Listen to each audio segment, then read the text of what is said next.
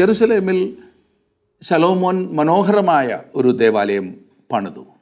അത് അവന്റെ പ്രൗഢി കാണിക്കുവാനായിരുന്നില്ല പിന്നെയോ ജീവനുള്ള ദൈവത്തെ കാണുവാനായി ലോകത്തെ അവിടെ ആകർഷിക്കുവാനായിരുന്നു. അങ്ങനെ ലോകം മുഴുവൻ അവിടെ വന്നു. ഇന്ന് ക്രിസ്തുവിന്റെ ശരീരമാകുന്ന സഭയോട് പറഞ്ഞിരിക്കുന്നത് ഭൂലോകം മുഴുവൻ പോയി രക്ഷയുടെ സുവിശേഷം അറിയിക്കുവാനാണ്. മനുഷ്യനെ മതം മാറ്റുവാനല്ല പിന്നെയോ ജീവനുള്ള ദൈവത്തെ കാണിച്ചു കൊടുക്കുവാൻ. അങ്ങനെ അവരുടെ മനസ്സിന് രൂപാന്തരമുണ്ടാകണം. സലോമൻ പണിത ദൈവാലയം കാണുവാൻ ലോകം എരുശലേമിലേക്ക് വരുന്നത് നമുക്ക് ഇന്നത്തെ പഠനത്തിൽ ശ്രദ്ധിക്കാവുന്നതാണ്. രണ്ട് ദിനവൃത്താന്തം ഒൻപത് പത്ത് അധ്യായങ്ങളാണ് നാം ഇന്ന് ഒരുമിച്ച് പഠിക്കുന്നത്. ഭാഗമെടുത്താട്ട് രണ്ട് ദിനവൃത്താന്തം ഒൻപത് പത്ത്.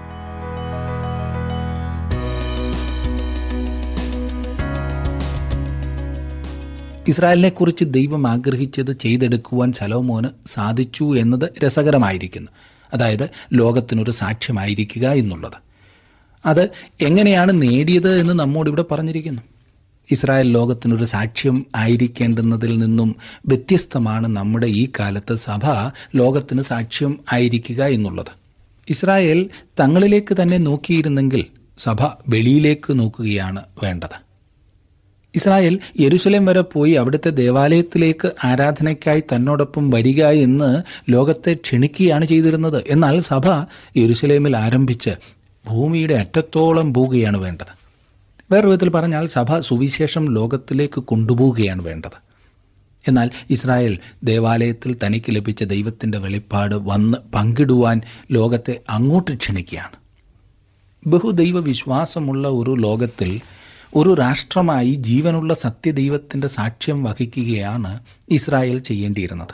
എന്നാൽ നിരീശ്വരത്വം നിറഞ്ഞു നിൽക്കുന്ന ഈ ലോകത്തിൽ വ്യക്തികളായി ലോകത്തിലുള്ള സകല രാഷ്ട്രങ്ങളോടും ഉയർത്തെഴുന്നേറ്റ് ജീവിക്കുന്ന ഒരു രക്ഷകന്റെ സാക്ഷ്യം വഹിക്കുകയാണ് സഭ ചെയ്യേണ്ടത്. ദൈവം നൽകിയ ആ ഉദ്ദേശം ഇസ്രായേൽ ഒരളവ് വരെ നിറവേറ്റി എന്നുള്ളത് സത്യമാണ്. ദേവാലയത്തിലെ ശുശ്രൂഷയാൽ ദൈവത്തെ അറിയുവാനും എരുസലേമിൽ ആരാധിക്കുവാനും വന്ന യഹൂദേതരരുടെ സംഖ്യ ഇത് തെളിയിക്കുന്നു. സഭ വിജയിച്ചോ ഇല്ലയോ എന്നുള്ളതിന്റെ അളവുകോൽ നാം ഇന്ന് സുവിശേഷം അറിയിക്കേണ്ട വർഗങ്ങളുടെയും രാഷ്ട്രങ്ങളുടെയും സംഖ്യ അനുസരിച്ചാണ്. സകല ജാതിയോടും സുവിശേഷം അറിയിക്കുവാനാണ് കർത്താവ് കൽപ്പിച്ചിട്ടുള്ളത്. മതം മാറ്റാനല്ല സുവിശേഷം അറിയിക്കുക. സഭയിലെ അംഗങ്ങളായിട്ടുള്ള ഓരോരുത്തരുടെയും ഒരു പ്രശ്നം. ഇസ്രായേൽ പരാജയപ്പെട്ടു എന്ന് പറയുകയും അതേസമയം സഭ വിജയിച്ചു എന്ന് കാണിക്കുകയുമാണ്. എന്നാൽ സഭ തന്റെ ദൗത്യ നിർവഹണത്തിൽ വിജയിച്ചോ? നാം തന്നെ വിലയിരുത്തേണ്ട സാഹചര്യമാകുന്നു. വാസ്തവത്തിൽ നാം ഇന്ന് ഭയാനകമായ വിശ്വാസത്യാഗത്തിന്റെ കാലത്താണ് ജീവിക്കുന്നത്. അന്ധകാര നിപുണമായ ദിനങ്ങൾ. ഇന്നും വിശ്വസ്തയോടെ നിൽക്കുന്ന അനേകം സഭകളും ശുശ്രൂഷകരുമുണ്ട് എന്ന വസ്തുത ഞാൻ മറക്കുന്നില്ല. എന്നാൽ അങ്ങനെ വിശ്വസ്തരായി നിൽക്കുവാൻ കൊടുക്കേണ്ടി വരുന്ന വില അവർക്കേ അറിയും. സുവിശേഷം അറിയിക്കുവാൻ ലോകമെങ്ങും പോകുവാൻ ഇന്ന് സഭാജനങ്ങൾക്ക് താല്പര്യമില്ല ഭൗതികവാദമാണ് ഇന്ന് സഭയിലെങ്ങും കാണുന്നത്. എന്നാൽ മറുവശത്ത് നാം സാധാരണ ചിന്തിക്കുന്നതിലും വളരെ ഏറെ ഇസ്രായേൽ അതിന്റെ ദൗത്യത്തിൽ വിജയിച്ചു. നാം പലപ്പോഴും അവരുടെ ഒടുവിലത്തെ തോൽവിയിൽ വിശ്വാസത്യാഗത്തിന്റെ കഥയിലാണ് അവരെ അളക്കാറുള്ളത്. അത് അവരെ അടിമത്വത്തിലേക്ക് നയിച്ചു. അവർ ദൈവത്തെ തോൽപ്പിക്കാതിരുന്ന ഒരു കാലയളവ് ഉണ്ടായിരുന്നു എന്നോർക്കണം. എരുസലേമിൽ നിന്ന് ലോകം മുഴുവൻ വ്യാപിച്ചിരുന്ന ഒരു സാക്ഷ്യമുണ്ടായിരുന്നു. ലോകം മുഴുവൻ എരുസലേമിലേക്ക് ആകർഷിക്കപ്പെട്ടിരുന്ന ഒരു സമയം. ഈ പറഞ്ഞ അനുഭവത്തിന്റെ ഏറ്റവും ഉന്നതമായ അവസരം ശലോമോന്റെ ഭരണസമയമായിരുന്നു. ആ സമയത്ത് രാഷ്ട്രം അതിന്റെ സകല പ്രൗഢിയുടെയും അത്യുച്ച കോടിയിലെത്തിയിരുന്നു ഈ പറഞ്ഞ കാലത്തിന് ശേഷം തകർച്ചയും വിശ്വാസത്യാഗവും നാം കാണുന്നു. ദാവിദിന്റെയും ശലോമോന്റെയും ഭരണകാലത്ത് ജാതികളുടെ മേൽ ഉണ്ടായിരുന്ന വലിയ സ്വാധീനത്തെ കാണിക്കുന്ന രണ്ട് ഒറ്റപ്പെട്ട അനുഭവങ്ങൾ തിരുവചനത്തിൽ നാം കാണുന്നുണ്ട്. നമുക്കറിയുവാൻ പാടില്ലാത്ത വളരെയേറെ സംഭവങ്ങൾ വേറെ ഉണ്ടാകുമെന്ന കാര്യത്തിൽ സംശയമില്ല. സോർ രാജാവും ദാവിദിന്റെ സ്നേഹിതനുമായിരുന്ന ഹീരാം ദൈവത്തെ അറിയുവാനായി കടന്നു വരുന്നു അവൻ വളരെയധികം സമ്മാനങ്ങൾ ദേവാലയത്തിനായി നൽകുന്നു. അവൻ ദേവാലയ പണിക്കാവശ്യമായ സാധന സാമഗ്രികളും ജോലിക്കാരും കൊടുത്തയക്കുന്നു. അവൻ ശലോമോൻ എഴുതിയത് എന്താകുന്നു എന്ന് താങ്കൾ ഓർക്കുന്നുണ്ടോ? രണ്ട് ദിനവൃത്താന്തം രണ്ടിന്റെ പന്ത്രണ്ടിൽ ജ്ഞാനവും ബുദ്ധിയും വിവേകവുമുള്ള ഒരു മകനെ ദാവിദ് രാജാവിന് നൽകിയവനായി ആകാശവും ഭൂമിയും ഉണ്ടാക്കിയവനായി ഇസ്രായേലിന്റെ ദൈവമായ യഹോവ വാഴ്ത്തപ്പെട്ടവൻ. ഹീരാം യാഫത്തിന്റെ മകനായി വരും. യാഫത്ത് ആരാണെന്നറിയാമല്ലോ? നോഹയുടെ ആ വംശത്തിൽ. അന്ന് അറിയപ്പെട്ടിരുന്ന ലോകത്തിന്റെ അറ്റം വരെയും ദൈവത്തിന്റെ സാക്ഷ്യവുമായി ഇസ്രായേൽ എത്തി എന്ന് കാണിക്കുന്നതിനാണ് ശേവാരാജ്ഞിയുടെ സംഭവം പറഞ്ഞിരിക്കുന്നത്. ഹാമിന്റെ പുത്രന്മാരുടെ ഒരു പ്രതിനിധിയായിട്ടാണ് അവളെക്കുറിച്ച് പറഞ്ഞിരിക്കുന്നത്. അവളുടെ കഥയാണ് ഇന്ന് ഒൻപതാം അധ്യായത്തിൽ നാം കാണുന്ന ഈ വിഷയം. പുതിയ നിയമത്തിൽ ആദിമസഭയെക്കുറിച്ചും അതിന്റെ സുവിശേഷീകരണ പ്രവർത്തനങ്ങളെക്കുറിച്ചും പറഞ്ഞിരിക്കുമ്പോൾ ചില പ്രത്യേക ഉദാഹരണങ്ങൾ എടുത്തു കാണിക്കുന്നുണ്ട്. എത്യോപ്യക്കാരനായ ഷണ്ണനെക്കുറിച്ച് പറഞ്ഞിരിക്കുന്നു. അവൻ ഹാമിന്റെ മകനാണ്. കൊർന്നലിയൂസിനെക്കുറിച്ച് പറയുന്നു. അവൻ യാഫത്തിന്റെ പരമ്പരയിൽപ്പെട്ടവനാണ്. തർസോസുകാരനായ ഷൗൽ ഷേമിന്റെ വംശത്തിൽ വരും. അതെ സുവിശേഷം സകല ജാതികൾക്കും കൊടുക്കേണ്ടതാണ്. ഇനിയും ഒൻപതാം അധ്യായത്തിലേക്ക് പ്രവേശിച്ച ഏതാനും കാര്യങ്ങൾ നമുക്ക് നോക്കാം. ഒൻപതാം അധ്യായത്തിന്റെ ഒന്നും രണ്ടും വാക്യങ്ങളിൽ നാം വായിക്കുന്നത് ശേബാരാജ്ഞി ശൗലോമോന്റെ കീർത്തി കേട്ടിട്ട് കടമൊഴികളാൽ ശലോമോനെ പരീക്ഷിക്കേണ്ടതിന് അതിമഹത്തായ പരിവാരത്തോടും സുഗന്ധവർഗവും അനവധി പൊന്നും രത്നവും ചുമന്ന ഒട്ടകങ്ങളോടും കൂടെ എരുസലേമിൽ വന്നു. അവൾ ശലോമോന്റെ അടുക്കൽ വന്ന ശേഷം തന്റെ മനോരഥം ഒക്കെയും അവനോട് പ്രസ്താവിച്ചു. അവളുടെ സകല ചോദ്യങ്ങൾക്കും ശലോമോൻ സമാധാനം പറഞ്ഞു. സമാധാനം പറവാൻ കഴിയാതെ ഒന്നും ശലോമോന് മറപൊരുളായിരുന്നില്ല. വേറെ വിധത്തിൽ പറഞ്ഞാൽ തന്റെ രാജ്യത്തിന്റെ രഹസ്യം ശലോമോൻ ശേബ രാജ്ഞിയോട് പറഞ്ഞു. അവൻ അവളോട് പറഞ്ഞത് ദൈവമാണ് തനിക്ക് ജ്ഞാനം നൽകിയതെന്നത്രേ. ദൈവാലയത്തിലൂടെയാണ് അവൻ ദൈവത്തെ സമീപിക്കുന്നതെന്നും അതിന് കാരണം അവിടെ വെച്ച് ജനങ്ങളെ കണ്ടുമുട്ടാമെന്ന് ദൈവം പറഞ്ഞിട്ടുണ്ട് എന്നും ശലോമോൻ അവളെ അറിയിച്ചു. മൂന്നും നാലും വാക്യങ്ങളിൽ നാം കാണുന്നു ശേബാരാജ്ഞി ശലോമോന്റെ ജ്ഞാനവും അവൻ പണിത അരമനയും അവന്റെ മേശയിലെ ഭക്ഷണവും അവന്റെ ഭൃത്യന്മാരുടെ ഇരുപ്പും അവന്റെ ശുശ്രൂഷകന്മാരുടെ നിലയും അവരുടെ ഉടുപ്പും അവന്റെ പാനപാത്രവാഹകന്മാരെയും അവരുടെ ഉടുപ്പിനെയും യഹോവയുടെ ആലയത്തിലേക്കുള്ള അവന്റെ എഴുന്നള്ളത്തും കണ്ടിട്ട് അമ്പരന്നുപോയി. ഒന്ന് രാജാക്കന്മാർ പത്തിന്റെ ഇരുപത്തിനാലിൽ നാം വായിക്കുന്നത് ദൈവം ശലോമോന്റെ ഹൃദയത്തിൽ കൊടുത്ത ജ്ഞാനം കേൾക്കേണ്ടതിന് സകല ദേശക്കാരും അവന്റെ മുഖദർശനം അന്വേഷിച്ചു വന്നു എന്നത്രേ. ശലോമോന്റെ ജ്ഞാനം കാണുവാൻ അന്വേഷിച്ചു വന്നവരിൽ ശേബാരാജ്ഞിയുടെ ഉദാഹരണം മാത്രമേ നമുക്ക് നൽകിയിട്ടുള്ളൂ. ലോകത്തോട് സാക്ഷിക്കുന്നതിൽ ഇസ്രായേൽ രാജ്യം വിജയിച്ചു എന്ന് നമുക്ക് കാണാവുന്നതാണ്. യഹോവയുടെ ആലയത്തിലേക്കുള്ള അവന്റെ എഴുന്നള്ളത്ത് കണ്ടിട്ട്. ഇത് ഹോമയാഗം കഴിക്കുന്നതിനെക്കുറിച്ചാണ്. ആ ഹോമയാഗം ക്രിസ്തുവിനെ കുറിക്കുന്നതാണ്. പാപപരിഹാരത്തിനായി കഴിക്കുന്ന യാഗത്തോട് താരതമ്യപ്പെടുത്താവുന്ന ഒന്നും തന്നെ ഭൂമിയിലുള്ള ഒരു രാജ്യത്തിനും ഉണ്ടായിരുന്നില്ല. ശേവാരാജ്ഞിയെ ആകെ അത്ഭുതപ്പെടുത്തിയ കാര്യം ഇതത്രേ. ക്രിസ്തുവിങ്കലേക്ക് ചൂണ്ടിക്കാണിക്കുന്ന യാഗം ഇതത്രേ. ദാവീദ് ക്രിസ്തുവിനെക്കുറിച്ച് വളരെയേറെ പറയുകയും എഴുതുകയും ചെയ്തിട്ടുണ്ട്. അതിനാൽ ലോകത്തിന്റെ പാപത്തെ ചുമന്നൊഴിക്കുവാൻ വരുന്നവനായ ഒരുവനെക്കുറിച്ച് വിവരിക്കാത്തതായി ശലോമോൻ എന്തെങ്കിലും ശേഷിപ്പിച്ചോ എന്നെനിക്ക് തോന്നുന്നില്ല. അഞ്ചും ആറും വാക്യങ്ങളിൽ നാം വായിക്കുന്നത് അവൾ രാജാവിനോട് പറഞ്ഞ എന്തെന്നാൽ നിന്റെ കാര്യങ്ങളെയും ജ്ഞാനത്തെയും കുറിച്ച് ഞാൻ എന്റെ ദേശത്ത് വെച്ച് കേട്ട വർത്തമാനം സത്യം തന്നെ. ഞാൻ വന്ന് സ്വന്തം കണ്ണുകൊണ്ട് കാണും വരെ ആ വർത്തമാനം വിശ്വസിച്ചില്ല. എന്നാൽ നിന്റെ ജ്ഞാനമാഹാത്മ്യത്തിന്റെ പാതി പോലും ഞാൻ അറിഞ്ഞിരുന്നില്ല. ഞാൻ കേട്ട കേൾവിയേക്കാൾ നീ ശ്രേഷ്ഠനാകുന്നു. ഈ സ്ത്രീ പറഞ്ഞത് ദൈവം ചെയ്തതിനെക്കുറിച്ച് ഞാൻ കേട്ടിട്ട് വിശ്വസിച്ചില്ല എന്നത്രേ. എന്നാൽ അവൾക്ക് ആവശ്യത്തിന് വിശ്വാസമുണ്ടായിരുന്നു കാരണം ശലോമോന്റെ ശ്രേഷ്ഠതയെക്കുറിച്ച് കേട്ടപ്പോൾ അവൾ തന്നെ വളരെ ദുർഘടം പിടിച്ചൊരു നീണ്ട യാത്ര നടത്തി. അക്കാലത്ത് അത്ര നീണ്ട ഒരു യാത്ര നടത്തുക എന്നത് വളരെ ബുദ്ധിമുട്ടുണ്ടാക്കുന്ന കാര്യമായിരുന്നു. അടുത്തുള്ള എയർപോർട്ടിൽ ചെന്ന് തന്റെ പ്ലെയിനിൽ കയറി ഒന്ന് രണ്ട് മണിക്കൂറുകൾ കൊണ്ട് എരുസലേമിൽ എത്തുകയല്ലായിരുന്നു അവൾ ചെയ്തത്. അത് സാധ്യമായിരുന്നില്ലല്ലോ. അവളുടെ യാത്ര പല മാസങ്ങൾ നീണ്ടു നിന്നിരുന്നിരിക്കും. അതും ചുട്ടുപൊള്ളുന്ന മണലാരണ്യത്തിലൂടെ. ശലോമോന്റെ ജ്ഞാനവും അവൻ ദൈവത്തെ സമീപിക്കുന്നതും അറിയുവാനായി അവൾ ഈ ദൂരം അത്രയും യാത്ര ചെയ്തു വന്നിരിക്കുന്നു. അവൾ കണ്ണുകൊണ്ട് കാണുന്നതുവരെ അവൾക്കത് വിശ്വസിക്കുവാൻ കഴിഞ്ഞില്ല. ഇനിയും അവൾ പറയുന്നത് ശ്രദ്ധിക്കൂ. ഏഴും എട്ടും വാക്യങ്ങളിൽ നിന്റെ ഭാര്യമാർ ഭാഗ്യവതികൾ. നിന്റെ മുൻപിൽ എല്ലായ്പ്പോഴും നിന്ന് നിന്റെ ജ്ഞാനം കേൾക്കുന്ന ഈ നിന്റെ ഭൃത്യന്മാരും ഭാഗ്യവാന്മാർ.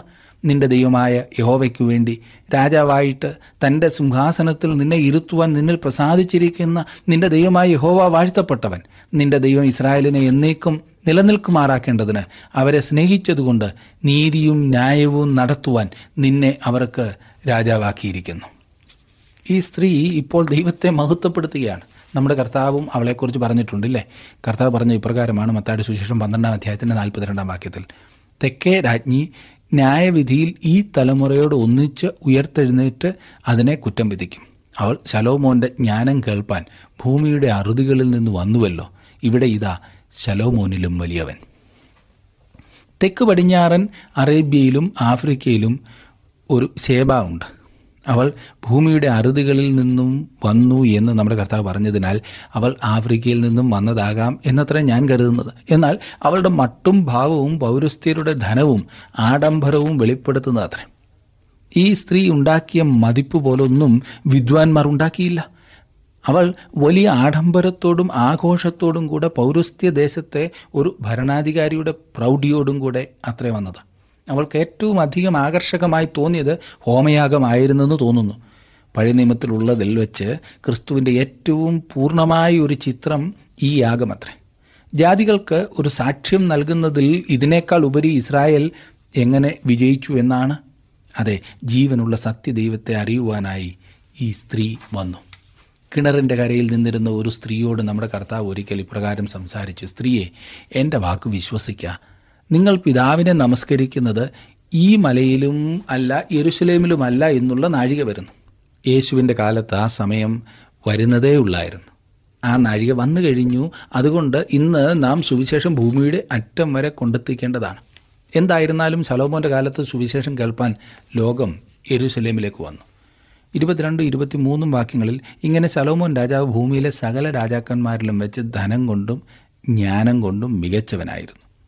ദൈവം ശലോമോന്റെ ഹൃദയത്തിൽ കൊടുത്ത ജ്ഞാനം കേൾപ്പാൻ ഭൂമിയിലെ സകല രാജാക്കന്മാരും അവന്റെ മുഖദർശനം അന്വേഷിച്ചു വന്നു. തന്റെ സമയത്തെ ലോകത്തോടൊരു സാക്ഷ്യം പറയുകയായിരുന്നു ശലോമോൻ ചെയ്തത്. ദൈവം നൽകിയ അനുഗ്രഹം കൊണ്ട്. താങ്കളുടെ വിലപ്പെട്ട നിർദ്ദേശങ്ങളും അഭിപ്രായങ്ങളും പ്രാർത്ഥനാ വിഷയങ്ങളും ഇന്ന് തന്നെ ഞങ്ങളെ വിളിച്ചറിയിക്കുക. വിളിക്കേണ്ട number eight two eight one three eight four four five five.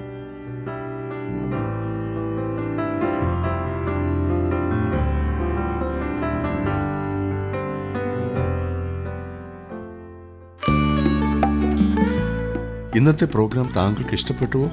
എങ്കിൽ ഉടൻ തന്നെ ഞങ്ങൾക്കൊരു മിസ് കോൾ തരിക. അടുത്ത വിജയി ഒരുപക്ഷെ താങ്കളായിരിക്കാം.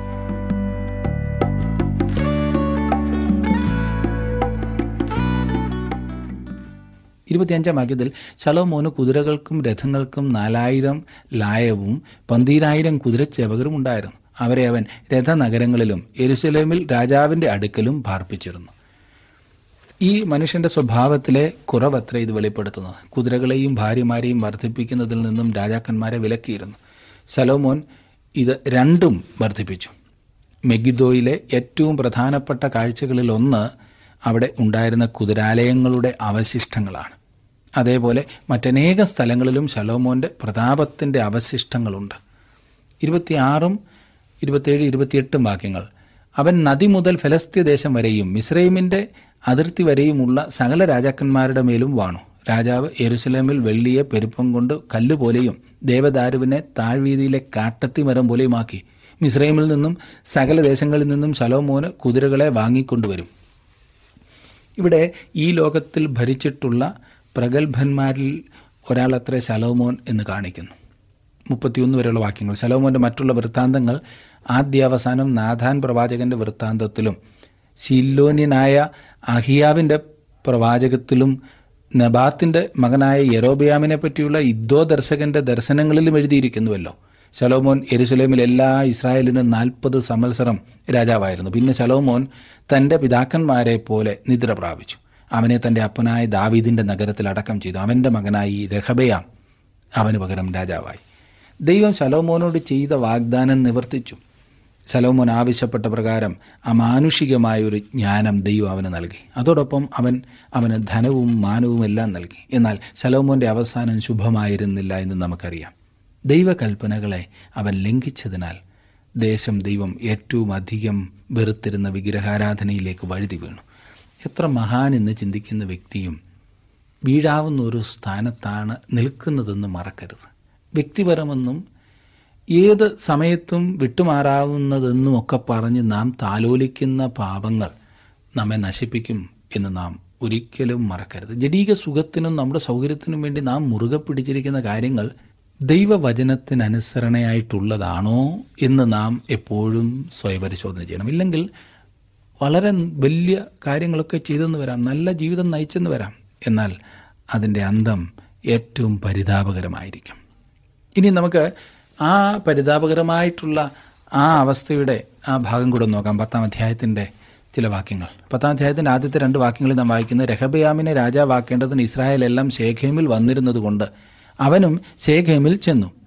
രണ്ടാം വാക്യത്തിൽ എന്നാൽ ശലോമോൻ രാജാവിന്റെ സന്നിധിയിൽ നിന്ന് ഓടിപ്പോയി മിസ്രൈമിൽ പാർത്തിരുന്ന നെബാത്തിന്റെ മകനായ യറോബയാം അത് കേട്ടിട്ട് മിസ്രൈമിൽ നിന്ന് മടങ്ങി വന്നു. ഇവിടെ യറോബയാമിനെക്കുറിച്ച് കാര്യമായിട്ടൊന്നും പറയുന്നില്ല. എന്നാൽ രാജാക്കന്മാരുടെ പുസ്തകത്തിൽ നാം പഠിച്ചതാണ് ശലോമോന്റെ മരണത്തിനു മുൻപ് തന്നെ യറോബയാം ഒരു വിപ്ലവം സംഘടിപ്പിക്കുവാൻ പരിപാടി പരിപാടിയിട്ടതാകുന്നുവെന്ന്. തന്റെ ജീവരക്ഷാർത്ഥം ഓടിപ്പോകേണ്ടതായി വന്നതിനാൽ അവൻ മിസ്രൈമിലേക്ക് ഓടിപ്പോയി എന്ന് നാം കണ്ടല്ലോ. ശലോമോന്റെ മരണം വരെ യറോബയാം അവിടെ പാർത്തു. രാജ്യത്തൊരു എതിർപ്പിന് ആളെ കൂട്ടുവാനുള്ള താല്പര്യത്തോടെ തന്നെ ഇപ്പോൾ അവൻ ഇസ്രായേലിലേക്ക് മടങ്ങി വരുന്നു. രഹബയാം തന്റെ തീരുമാനത്തിൽ അല്പം കൂടി ബുദ്ധിപൂർവം ഇടപെടുകയും അല്പം സ്നേഹത്തോടും സൗഹാർദ്ദത്തോടും കൂടെ സംസാരിക്കുകയും ചെയ്തിരുന്നെങ്കിൽ രാജ്യം വിഭജിക്കപ്പെടുന്നതിനെ തടയുവാൻ അവന് കഴിയുമായിരുന്നു. എന്നാൽ അവൻ അത് ശ്രദ്ധിച്ചില്ല. അവൻ ഭോഷത്വം കാണിച്ചു. അല്ല ദൈവത്തിന്റെ ഹിതവും അതായിരുന്നല്ലോ. ഇപ്പോൾ ഇതാ യറോബയാം രാജ്യത്ത് മടങ്ങി വന്നിരിക്കുന്നു എന്ന് നാം വായിക്കുന്നു. മൂന്നും നാലും വാക്യങ്ങളിൽ നാം കാണുന്നത് അവർ ആളയച്ച് അവനെ വിളിപ്പിച്ചു. യറോബയാമും എല്ലാ ഇസ്രായേലും വന്ന് രഹബയാമിനോട് നിന്റെ അപ്പൻ ഭാരമുള്ള നുഖം ഞങ്ങളുടെ മേൽ വെച്ചു. ആകയാൽ നിന്റെ അപ്പന്റെ കഠിനവേലയും അവൻ ഞങ്ങളുടെ മേൽ വെച്ചിരിക്കുന്ന ഭാരമുള്ള നുഖവും നീ ഭാരം കുറച്ച് തരണം. എന്നാൽ ഞങ്ങൾ നിന്നെ സേവിക്കാം എന്ന് പറഞ്ഞു. ജനത്തിന്റെ അതൃപ്തിക്ക് കാരണം ഭാരമായ നികുതിയായിരുന്നു.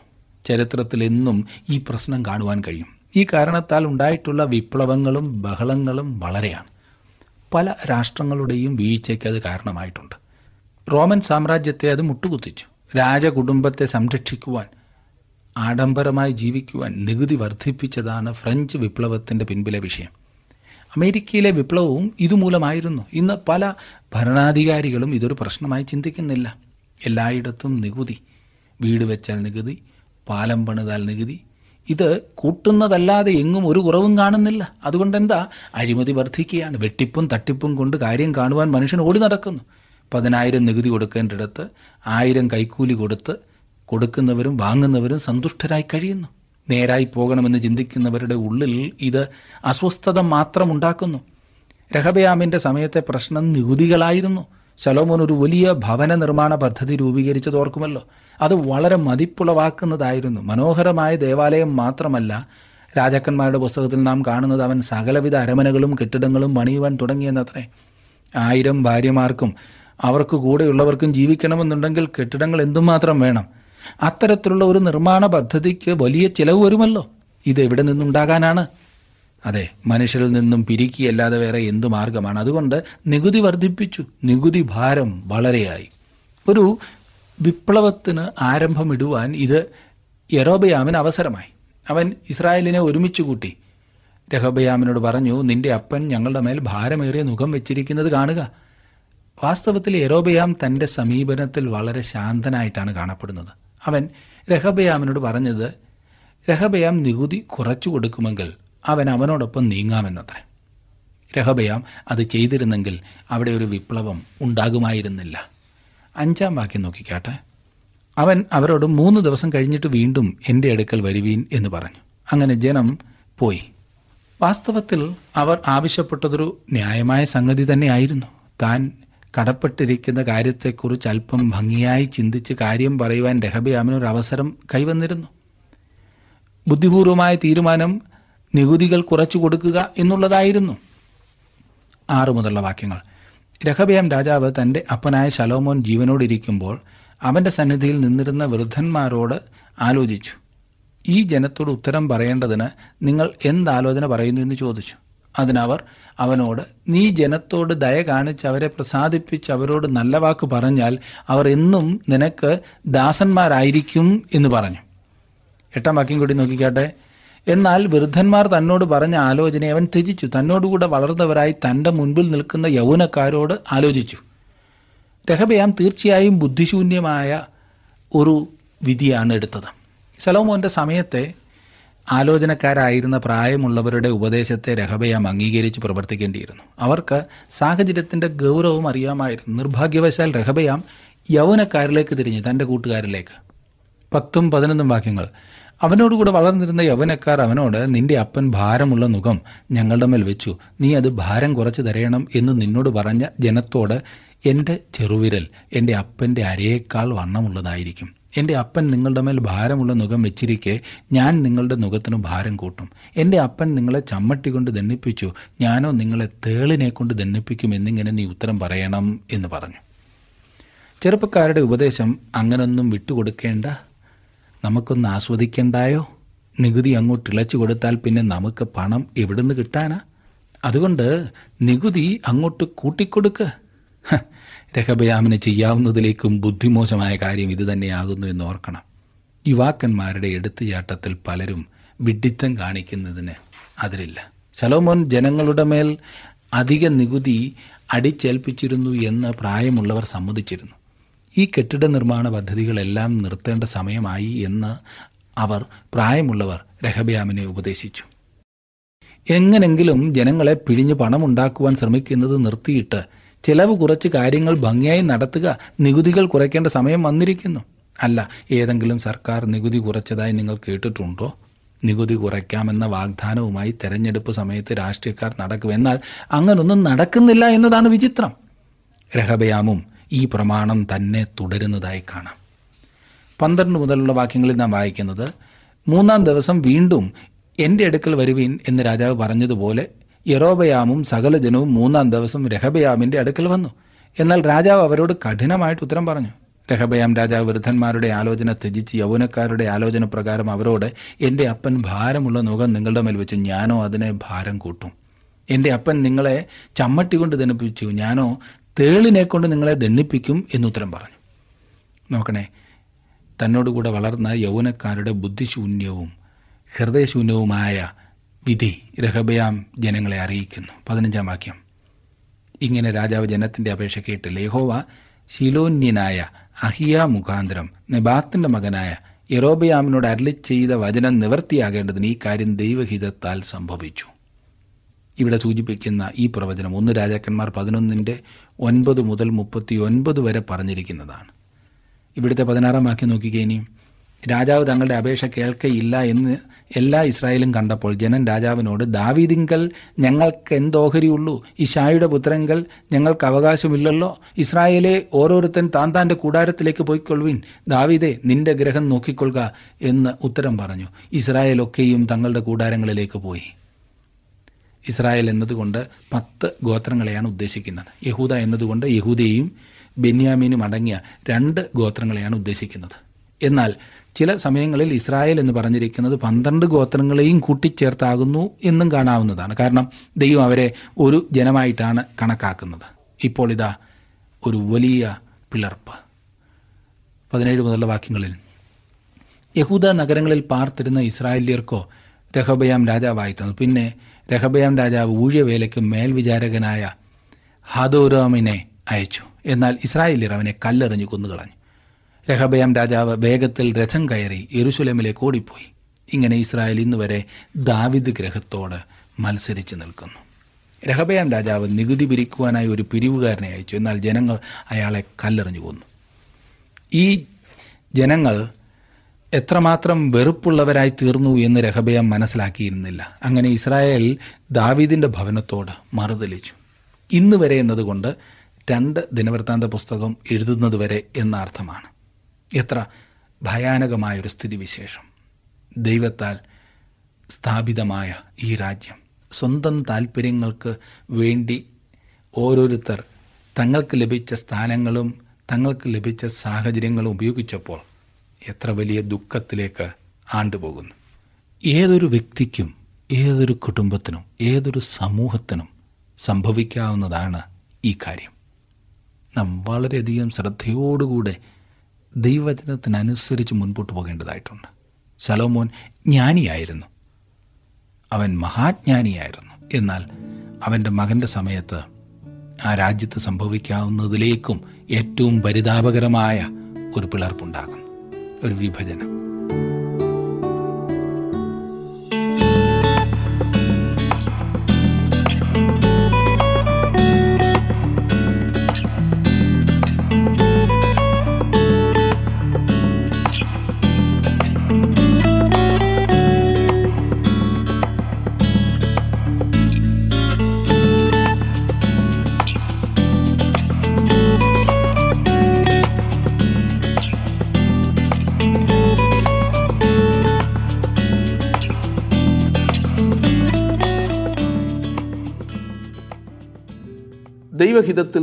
മാറിപ്പോയാൽ അത് തലമുറകളിലൂടെ ദുഃഖം മാത്രം കൊണ്ടുവരും. ശലോമോന്റെ അനുസരണക്കേടിനാൽ രാജ്യം വിഭജിക്കപ്പെടുന്നു. നമ്മുടെ ജീവിതം ദൈവഹിതത്തിൽ അടിയുറച്ചതാകുന്നുവോ എന്ന് ഒന്ന് സ്വയപരിശോധന ചെയ്താട്ടെ. ഇന്നത്തെ ഈ പഠനത്തിൽ നിങ്ങൾ പങ്കെടുത്തതിന് വളരെ വളരെ നന്ദി. അടുത്ത ക്ലാസ്സിൽ നാം കാണുന്നത് വരെയും ദൈവസാന്നിധ്യം നിങ്ങളോടുകൂടി ഉണ്ടായിരിക്കട്ടെ. ജീവസന്ദേശം പ്രേക്ഷകരുടെ ശ്രദ്ധയ്ക്ക്. രണ്ടായിരത്തി ഇരുപത്തിനാല് മാർച്ച് രണ്ടാം തീയതി വൈകിട്ട് നാല് മണിക്ക് യോശുവയുടെ പുസ്തകത്തെ ആധാരമാക്കി ടി ഡബ്ല്യു ആർ ഇന്ത്യ നടത്തുന്ന ഓൺലൈൻ ബൈബിൾ ക്വിസ് മത്സരത്തിൽ നിങ്ങൾക്കും പങ്കാളികളാവാം. W W W dot T W R dot in slash online B Q എന്ന വെബ്സൈറ്റ് സന്ദർശിച്ച് രജിസ്റ്റർ ചെയ്യാവുന്നതാണ്. കൂടുതൽ വിവരങ്ങൾക്കായി ഞങ്ങളുമായി ബന്ധപ്പെടുക. Phone number eight two eight one three eight double four double five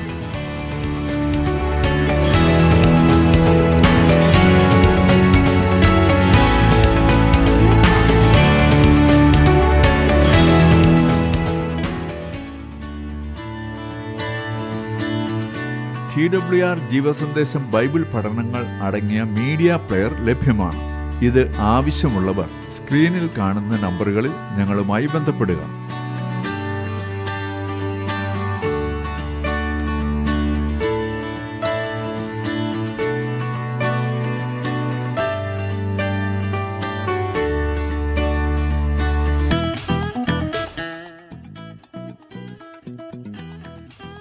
ഇന്നത്തെ പ്രോഗ്രാം താങ്കൾക്ക് ഇഷ്ടപ്പെട്ടുവോ? എങ്കിൽ ഉടൻ തന്നെ ഞങ്ങൾക്കൊരു മിസ് കോൾ തരിക. അടുത്ത വിജയി ഒരുപക്ഷെ താങ്കളായിരിക്കും.